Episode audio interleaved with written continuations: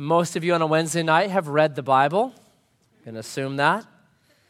Um, the Bible is interesting in the way it's written, isn't it?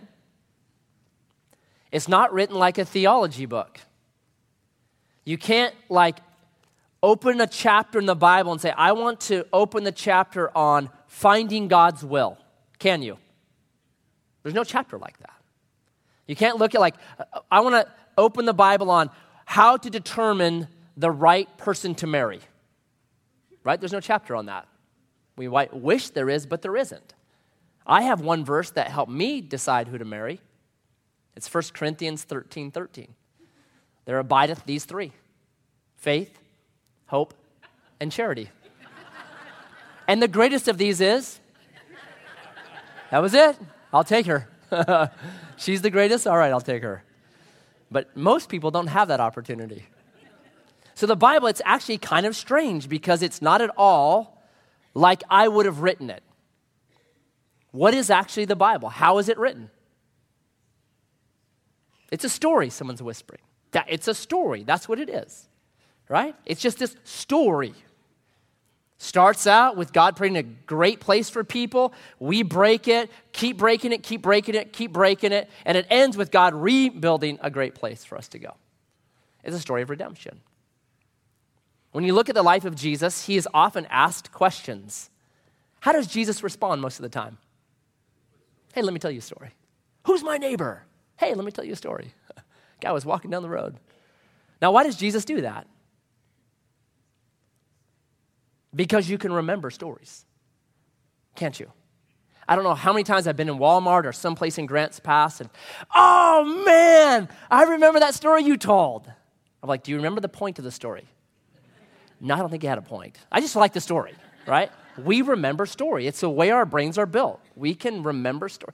Jesus knows that. The Bible knows that. And there's always more in a story than in facts. Do you know that? That stories are actually condensed theology. Read the Good Samaritan. Read the prodigal son. How much theology is packed into that story about the nature of the Father? About the nature of older brothers and younger brothers, about grace and sin. It's unbelievable. Packed densely into one story. So that's the Bible, like brilliantly. So here's where we're at in Galatians. Paul has been facts, reason, argument, poking, you name it, calling them fools, calling, you know, across the whole board. And now he's going to tell a story, like every good preacher should. He's now going to illustrate this with this story. So, chapter four is how do you tell the difference between a son and a slave? We talked about that two weeks ago. I'm your friend, you can trust me. And now he concludes this with a story. Let's check it out. Chapter 4, verse 21. Galatians 4:21. Tell me, you who desire to be under the law, do you not listen to the law? For it is written that Abraham had two sons, one by a slave woman and one by a free woman. But the son of the slave was born according to the flesh, while the son of the free woman was born through promise. Now, this may be interpreted allegorically. These women are two covenants. One is from Mount Sinai, bearing children for slavery, she is Hagar. Now, Hagar is Mount Sinai in Arabia. She corresponds to the present Jerusalem, for she is in slavery with her children. But the, but the Jerusalem, which is free, and she is our mother, for it is written, Rejoice, O barren one who does not bear. Break forth and cry aloud, you who are not in labor. For the children of the desolate will be more than those of the one who has a husband. Now, you brothers, like Isaac, are children of promise. But just as at that time he who was born according to the flesh persecuted him who was born according to the Spirit, so also it is now. But what does the scripture say? Cast out the slave woman and her son, for the son of the slave woman shall not inherit with the son of the free woman. So, brothers, we are not children of the slave, but of the free woman. He's a good preacher. He illustrates. And I love how he begins this. Verse 21 Tell me, you who desire to be under the law, do you not listen to the law? Have you actually read it? Why would you want to be under that? No bacon, no crab, no thanks. I don't want to be under that thing. It's like, are you kidding? Do you know what you're asking for, people? Paul is, he can't believe it. He grew up under that. Are you kidding? Have you actually read it? Do you know what you're asking for? Sometimes I think we ask for things that we don't know what we're asking for. We're like my son Elijah. When he was little, he was about three years old. Uh, my wife makes this, it's so good. It's lentil soup.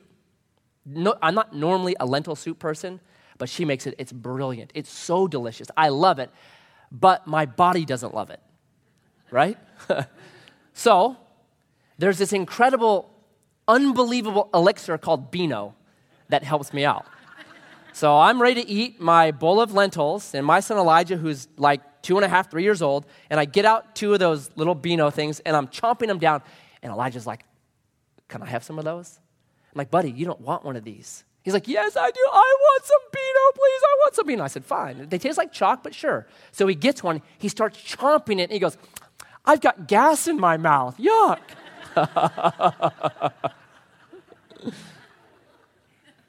Sometimes I don't think we know what we're asking for.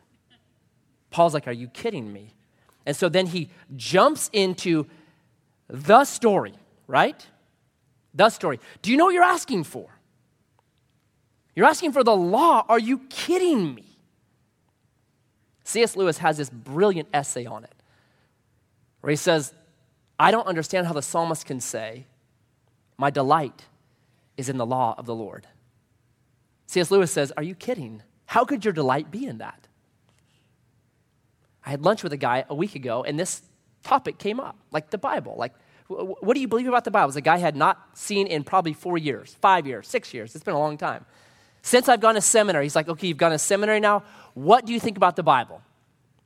Are you a Portland liberal, progressive now? What do you think about the Bible now that you've gone to seminary?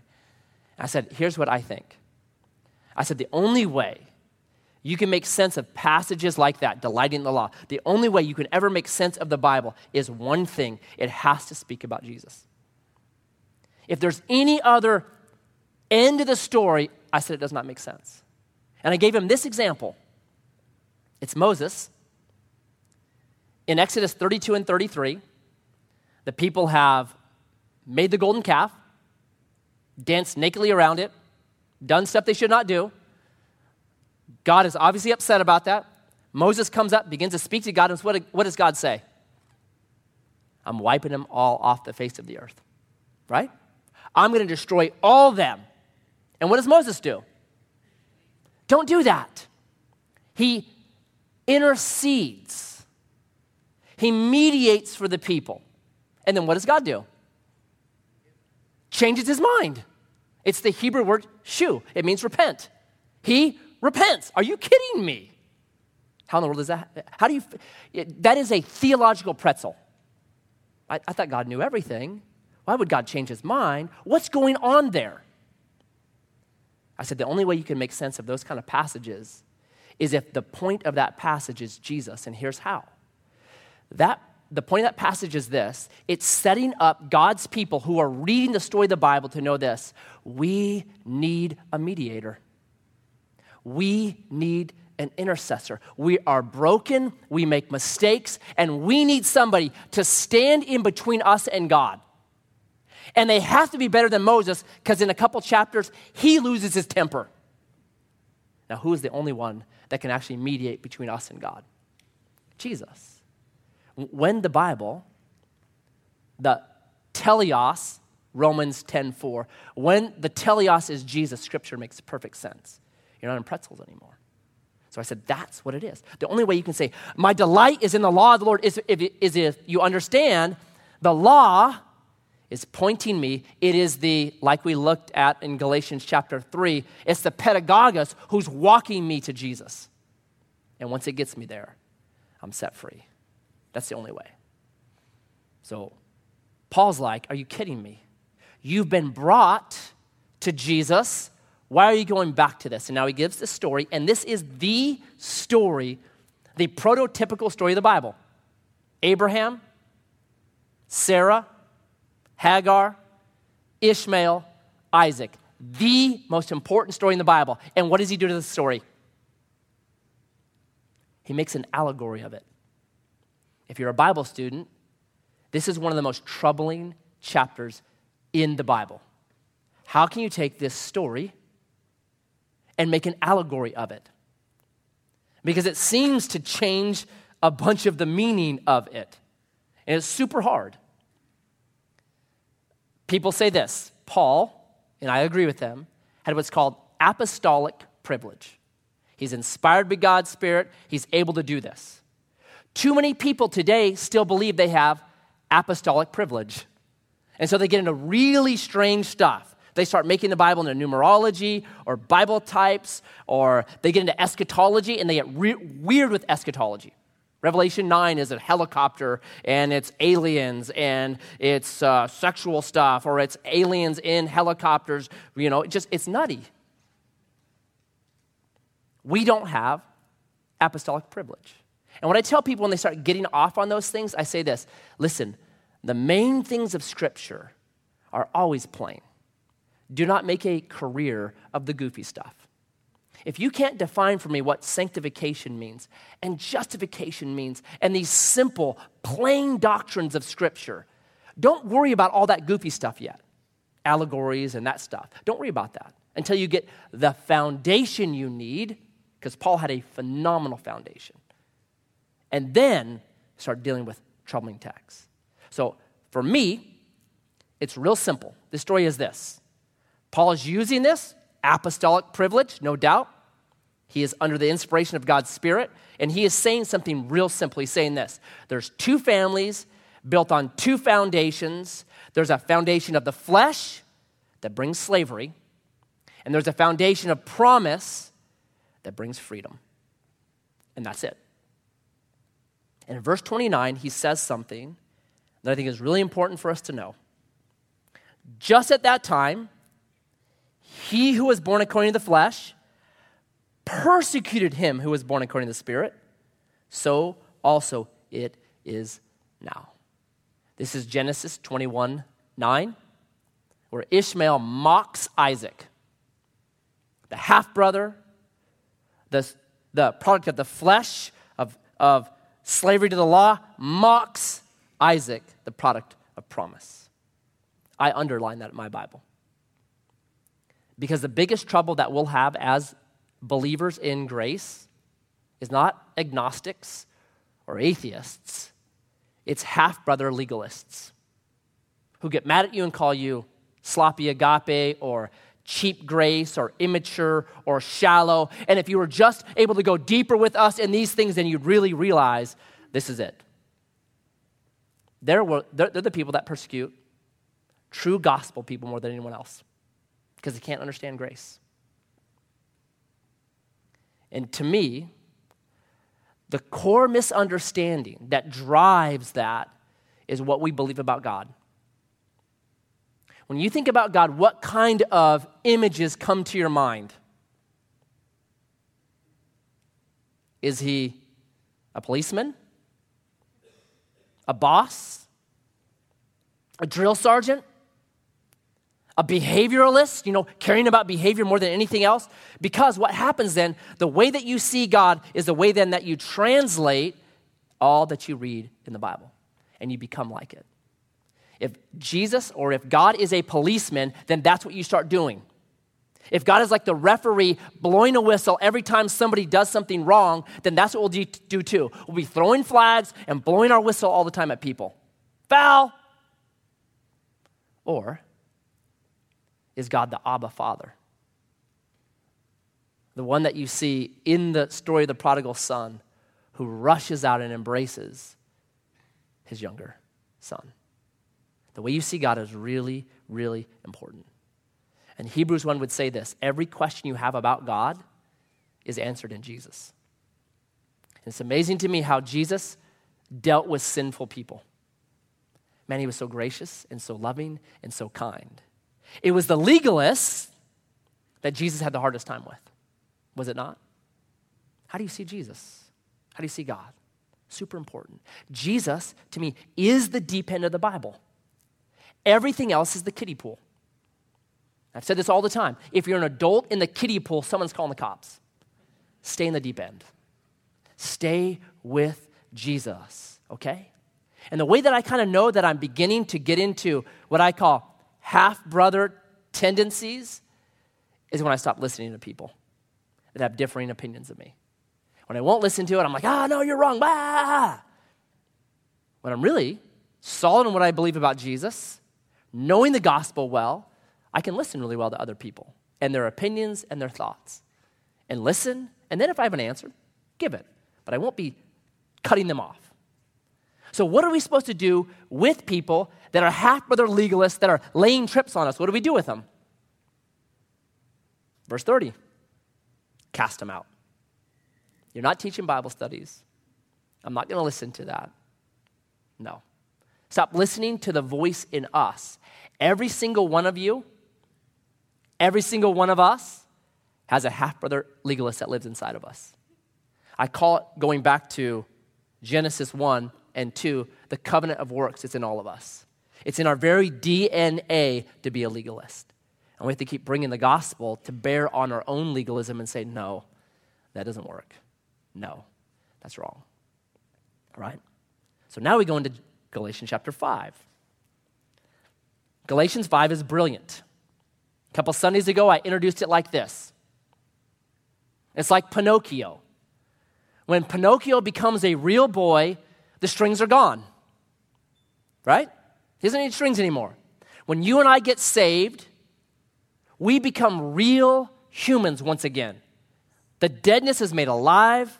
We're transformed, new heart, new spirit, new power. All this stuff happens to us. We don't need the strings anymore. We don't need the strings of the law. But what replaces now the strings that used to keep us on track and used to kind of guardrail us? What replaces the strings in the New Testament believer? The Spirit, chapter 5. That we now have Jesus giving us his spirit that dwells inside of us, writes on the tablets of our heart, produces fruit in us, wars in us. It's, it's this chapter. In this chapter, I love it. There's so many metaphors. Verse 1 a prisoner that loses his freedom. Verse 3, someone that goes bankrupt and loses all their cash. Verse 7, a runner that loses his way. Verse 9, a baker that ruins the bread. Verse 15, sheep that change into the big bad wolf. Verse 17, soldiers in battle. Verse 19, workers in the wrong occupation. Verse 22, trees loaded with fruit. It's brilliant. So we'll try to jump in. It's an amazing chapter. We'll get as far as we can. Verse 1. This one is a circle, underline, highlight. For freedom, Christ has set us free. Why are you set free? For freedom. Stand firm, therefore, and do not submit again to a yoke of slavery. Look, I, Paul, say to you, that if you accept circumcision, Christ will be of no advantage to you. If you go back to the law, you nullify the work of Christ. I testify again to every man who accepts circumcision that he is obligated, literally indebted there, to keep the whole law. You are severed from Christ you who would be justified by the law, you have fallen away from grace. For through the Spirit by faith, we ourselves eagerly wait for the hope of righteousness. For in Jesus Christ, neither circumcision nor uncircumcision counts for anything, but only faith working through love. Verse 1. You've been set free. What have you been set free from? Empty religion, fear based performance. Oh no, if I don't do this or if I do do that, God is going to smash me. And we've been set free from trying to pursue pleasure on our own. Being our own God, really saying, This will make me happy, is what we talked about on Sunday. That you can elevate things that are good to becoming ultimate, and then they ruin you. You've been set free from all that stuff. And now you've been set free to do what you most want to do seek after deep joy instead of these cheap thrills. All the while understanding God loves me, I'm secure in that relationship, and He's pursuing me. That's the only thing that can sustain humans. Do you know that? There is nothing outside of that that can ever carry the weight of expectation that humans have. We're too great. Our capacity is too great. Everything else is too, too limited. It's why there's this thing called the Club of 27. I've mentioned it before. The Club of 27 is all these incredibly famous people who died at the age of 27. They got to the top of whatever field they were in music, arts, acting, and then at the top at 27, usually through very, very strange circumstances, they died. Why? Because they got to the top of whatever they were in, and guess what they found out? I didn't do it. It's like Ecclesiastes chapter 2, right?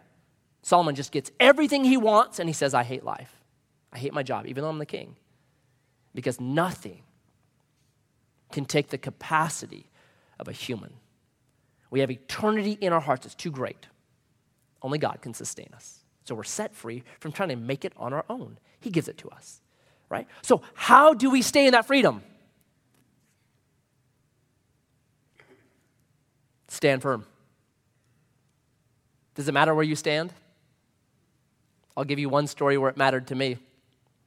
So, as an engineer, I had a lot of business in Japan. So, I made three trips over there, like five days, maybe seven days, and I was always chauffeured around by somebody so I wouldn't get lost in Tokyo. But the third trip, I took my wife over, and at that point, my two and a half month old daughter, Carissa. And um, because I was staying for about a month, they said, take the subway. So I'm like, okay. So I got a map, figured out where I need to go. Monday morning, 7 in the morning, I go down to the subway station. I get down there. It, we were kind of on the outskirts of town a little bit. I was heading into town. I get there. The first subway train comes up. I could not believe it. That subway train was so packed. When the doors opened, literally, that subway train puked out about 15 Japanese people. Just plot. Some people got out. And then there was these two men that stood by the doors. More people lined up, and then they just started shoving more of these people into the subway train. And he, the guy just motions me over. I said, Oh no, I choose life. I'm not going in there.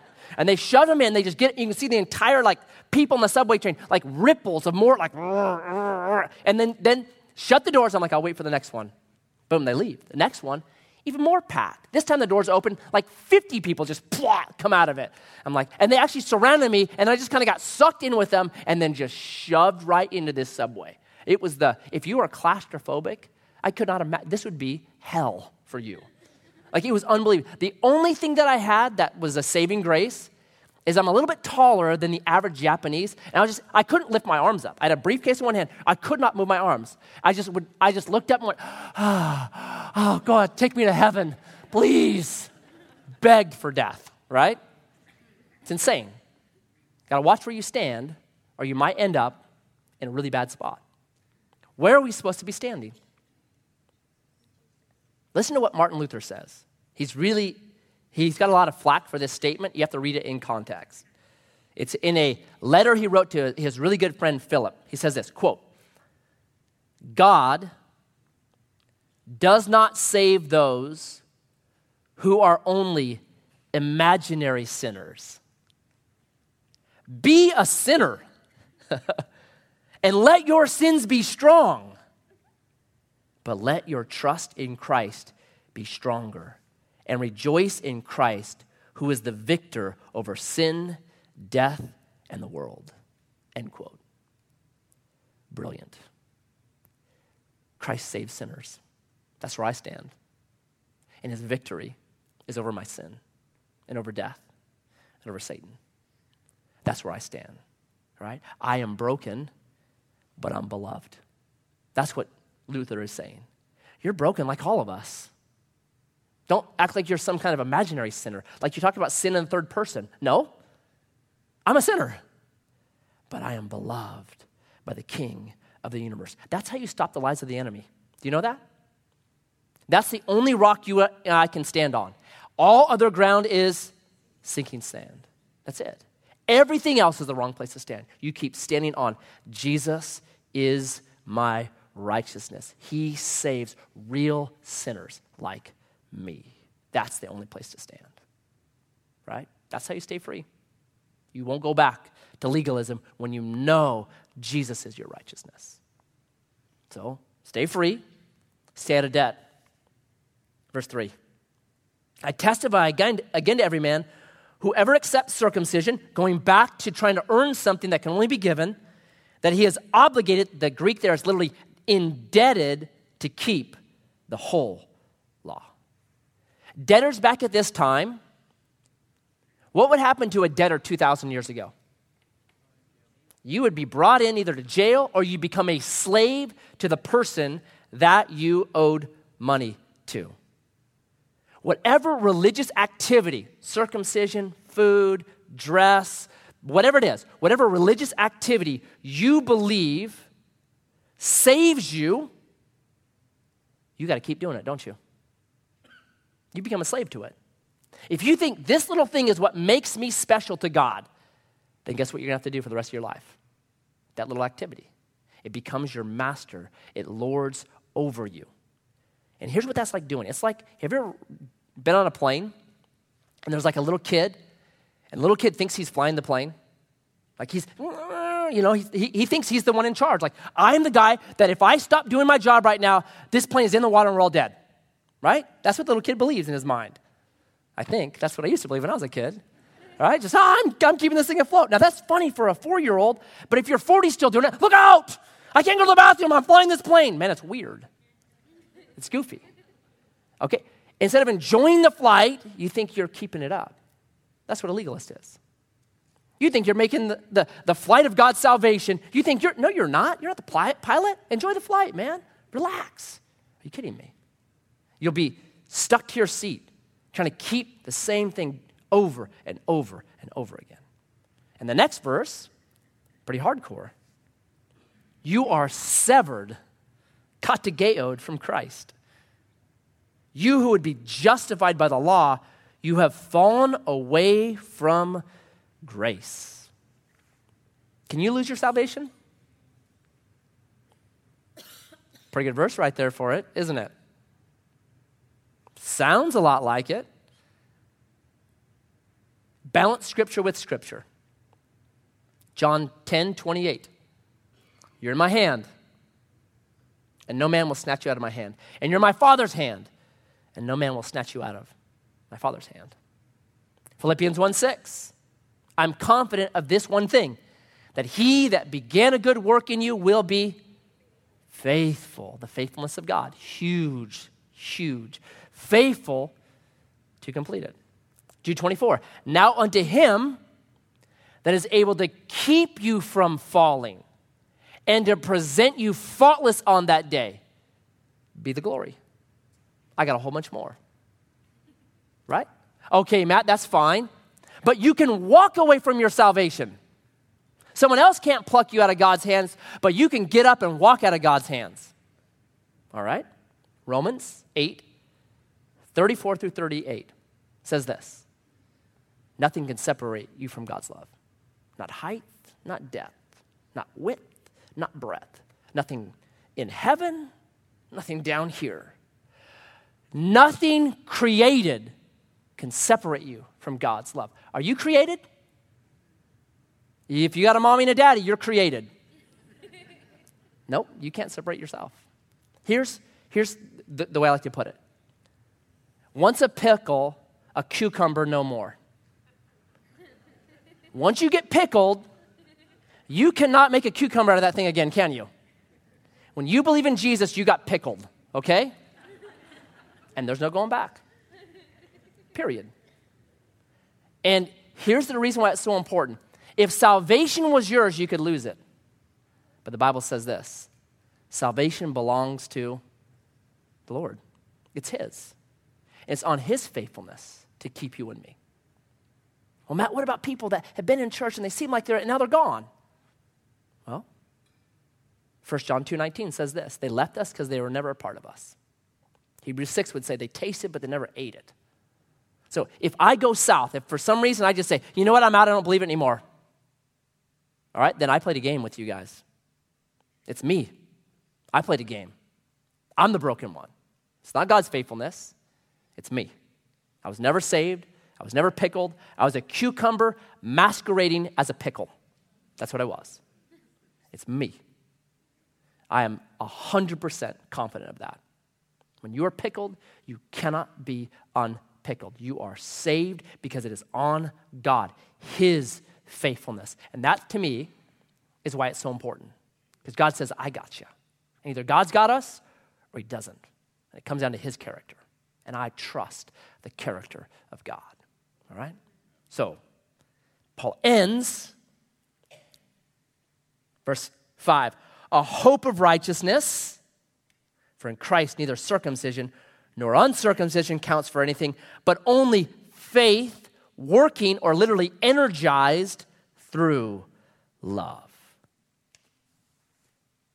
Faith, hope, and love. He'll pick these up again when he writes 1 Corinthians. Here's what we have as believers we have a hope. What's our hope? Righteousness. Now, what does it mean in the Bible to hope for something?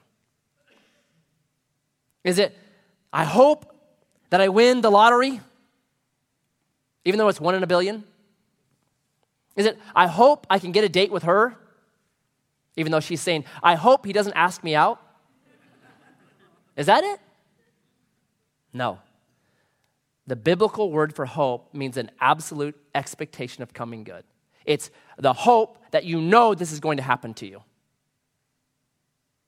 Our hope is that we'll be righteous, 100%.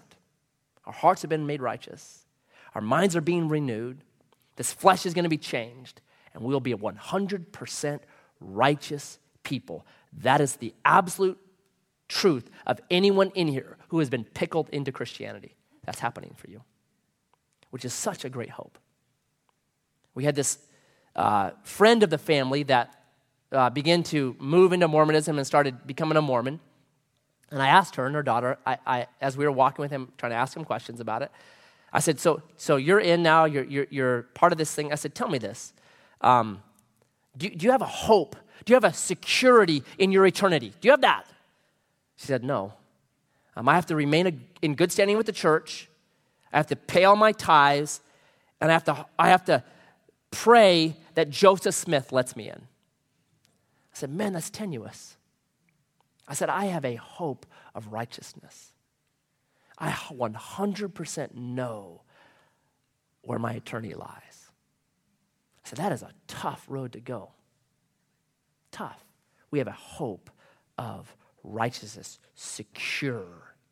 We have faith energized by love. I love this phrase.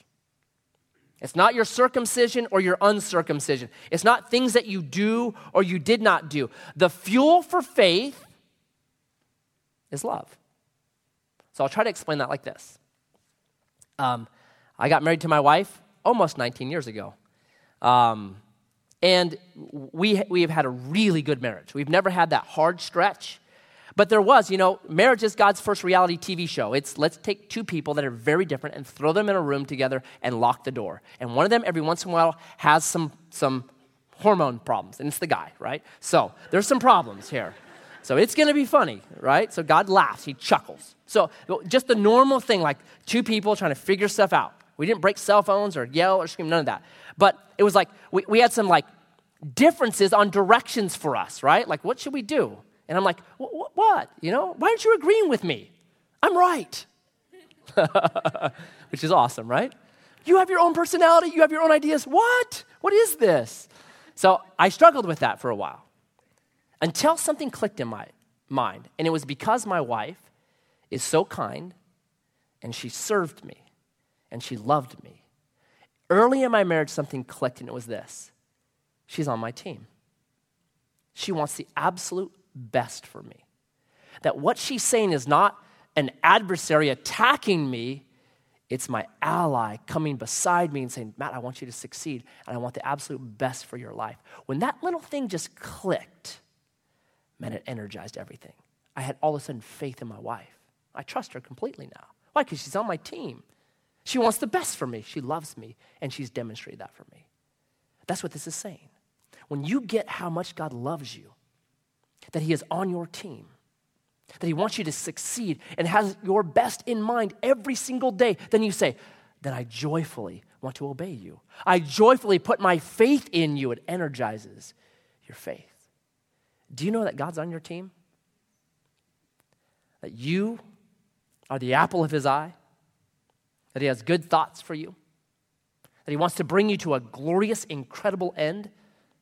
That Ephesians 3:20 says this, "I has not that's 1 Corinthians 2 I'll do that one too. 1 Corinthians 2 9. Eye has not seen, ear has not heard the wonderful things that God has in store for you. Do you know that? When you get that love, it energizes your faith in God. Brilliant. Brilliant. That's the motive we're supposed to have. Our faith, not energized by law or what we do or don't do, our faith energized by God's agape love for us. Paul would say in 1 Corinthians, 2 Corinthians chapter 5, verse 14, it's the love of Christ that constrains me, that keeps me where I'm supposed to be going. Brilliant. I think I can do this quickly. Verse 7 You were running well. Who hindered you from obeying the truth? This persuasion is not from him who calls you. A little leaven leavens the whole lump. I have confidence in the Lord that you will take no other view, and the one who is troubling you will bear the penalty, whoever he is. But if I, brother, still preach circumcision, why am I still being persecuted? In that case, the offense of the cross has been removed. I wish those who unsettle you would emasculate themselves. Verse 12 is a winner. The debate was over circumcision. Paul's like, I wish when they were circumcising, the knife would slip. That's what he's saying. Not circumcision, castration. Harsh, harsh words. So Paul begins by saying, You're running well. Man, you guys were doing so well. Who tripped you? You guys remember the 2004 Olympics in Athens? That guy from Brazil, Vanderlei de Lima, running, gonna win, and it would appear mile 22, 30 second lead, increasing that lead, strong pace, looked great, didn't look tired, looked like he was gonna win Brazil's first gold medal. They're telling stories about him because it's a long race. He's this young guy, you know, hard life, grew up poor, ran, you know, for groceries and all this kind of stuff. Just a brilliant, you're like, yes, we want him to win. Then remember what happened to him?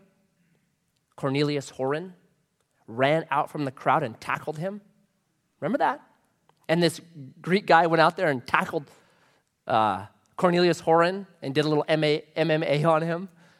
More than was necessary, less than the guy deserved, honestly.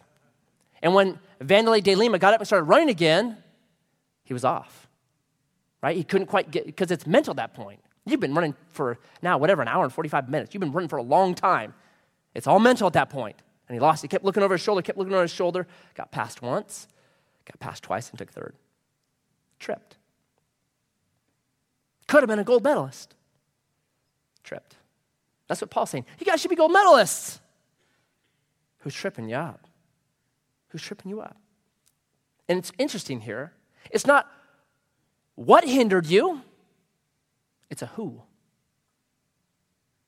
Hindering who's. Sounds like a Dr. Seuss book, huh? Look out for the hindering who's. It's a who, it's a person. Right? So, what do we do? How do we keep from being hindered? A couple things, real quick. Number one, verse 8 this persuasion is not from him who calls you. Check your source. If you want to watch out from being tripped up in this race that we're in, watch your source. I talked to a guy, talked to guys a lot about books. And this guy was like, it was a book I could just tell from the title. It was actually on the phone. I said, I don't know about that book, man. And this is what he said to me. But the guy quotes the Bible. Guess what I said? So does Satan. Matthew 4, verse 6. That doesn't mean anything, man. Look out. Check your sources. I have a grid by which I try to pass stuff through that either I say that's right or that's wrong, and it's simple. The psalmist says, Magnify God with me. And that same psalmist says, What is man that you're mindful of me? You want a good theological grid? It should. When you read about God, it should make him more amazing in your mind. His grace and his mercy and his compassion. Every time it just gets bigger and bigger and bigger. You are, that's all magnify means, right? Make God bigger. And when you're reading and studying, God should get bigger. And I should be more in awe that he would love somebody like me. Oh my goodness, he is so good and so big and so wonderful. How in the world could he love me? To me, that's the grid. If I'm getting that from what I'm reading, oh, this is good stuff. And it's so subtle, like the, the subtle kind of ways that we begin to diminish who God is. So I'll give you an example. Why were humans created in Genesis 1? A very common idea is we are created for fellowship with God. Who's heard that? Right. Very common. Is it true then? If I was created for fellowship with God, what does that mean about God then? He must have been bored. He must have been lonely. He's like, man, I've been doing this for billions of years. I don't want to do this for another billion. What am I going to do? I'm going to make Matt. Yes, that'll be fun. I'll give him a Volkswagen. The brakes will go out on him. Yes, let's do that. That's going to be really exciting. It makes God needy then, right? Well, that's not true of God. So Augustine said this about God. He said, the unique thing about the God of the Bible is he's not like any of the gods of the world. Because either they're um, a, a, a, a single God who's astir and like off in the desert and cold and indifferent, or they have polytheism, which is all these gods that are like battling each other. So either you have unity, one, but no community, or you've got community and no unity because they're always battling each other. He said, but the Trinity is something where you have unity in community the Father, the Son, the Spirit, loving each other in that Trinity. Goes, it's the only one like it. Now, God wasn't lonely. Why did God create you and me? I have no idea. I'm going to ask Him, though, one day. It's just that simple. Sometimes the answers that we give aren't helpful. In fact, I think they're sometimes pointing us in the wrong direction. So we have to be very careful of those things. Check your source. Whenever I think about theology, I should say, God, you are better than I ever imagined. Jesus, you are more wonderful than I could have thought. That's what should be happening to me. And I cannot believe that you love me. That's good theology, right? Check your source. Number two, know the strategy. A little leaven leavens the whole lump. The strategy of the enemy is not full force, go against Jesus. It's always just a little bit off, just a little leaven. Step by step by step by step, till you can't believe where you end up. My favorite commercial growing up, I still remember to this day. I think it was in the late 80s. It was this picture of this guy, and he's running along, and he's obviously tired and sweating. And there's this voiceover, this little boy's voice, and he goes, uh, When I grow up, I want to be an Olympic marathoner. And you're like, oh, that's cool. That's what he's doing. It looks like he's running a marathon. And then it starts panning out, and he's got this gray shirt on, it's soaking with sweat, and it keeps panning out. And then you see this hand come in with this blue sleeve, and it grabs the man's shoulder and tackles him to the ground. And the final scene is a cop handcuffing this man.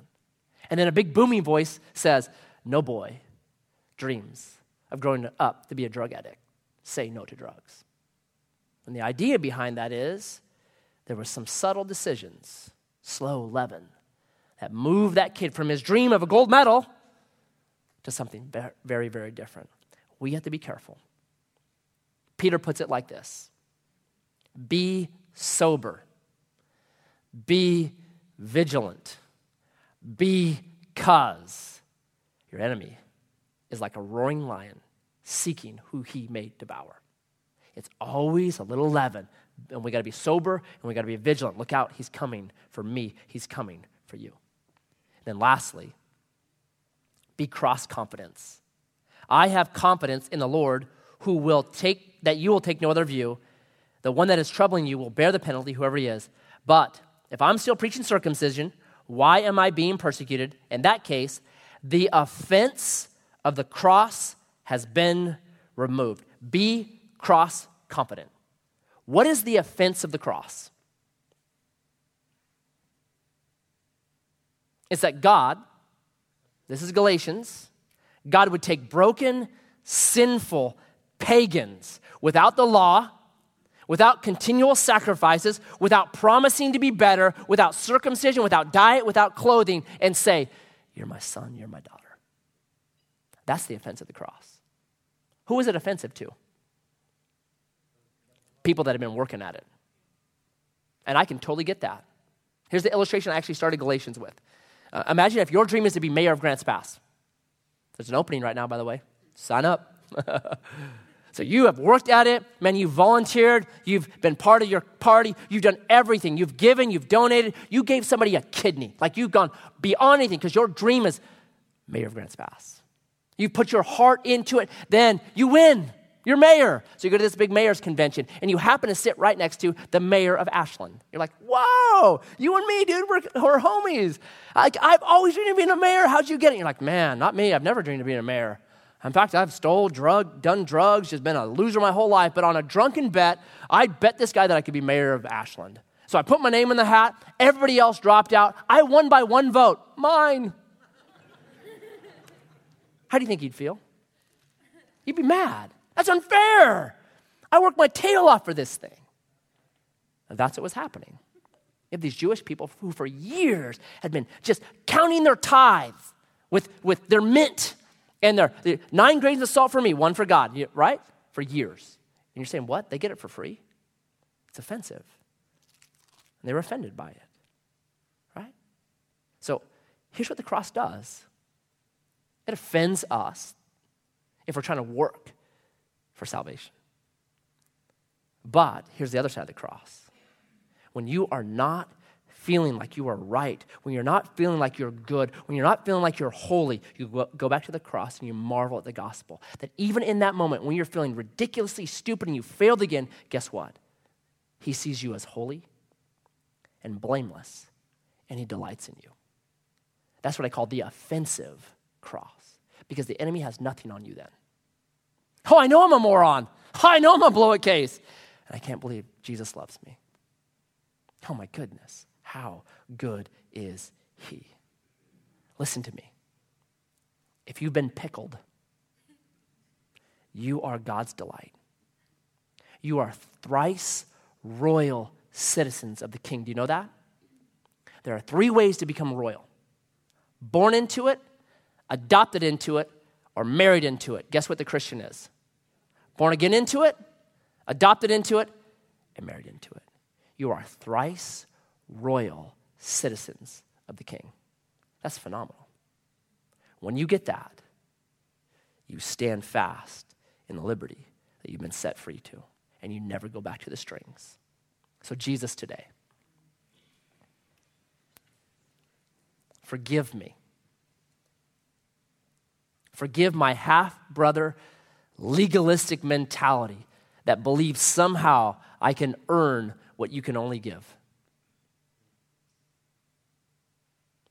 That worries that I can lose what you own. May tonight, the magnitude of your love for us energize our faith in you. That we just trust you so much more not ourselves, not our works, not a church, not another person. It's your love that energizes our faith in you, and we have a hope that will not be diminished, that we are righteous, that you who knew no sin became sin on our behalf, that we might be made the righteousness of God. Oh, that's our hope. So stir in us the greatness of your love and energize our faith and the way that we walk with you tomorrow, we pray. And we ask these things in your name. Amen. Amen. God bless you guys.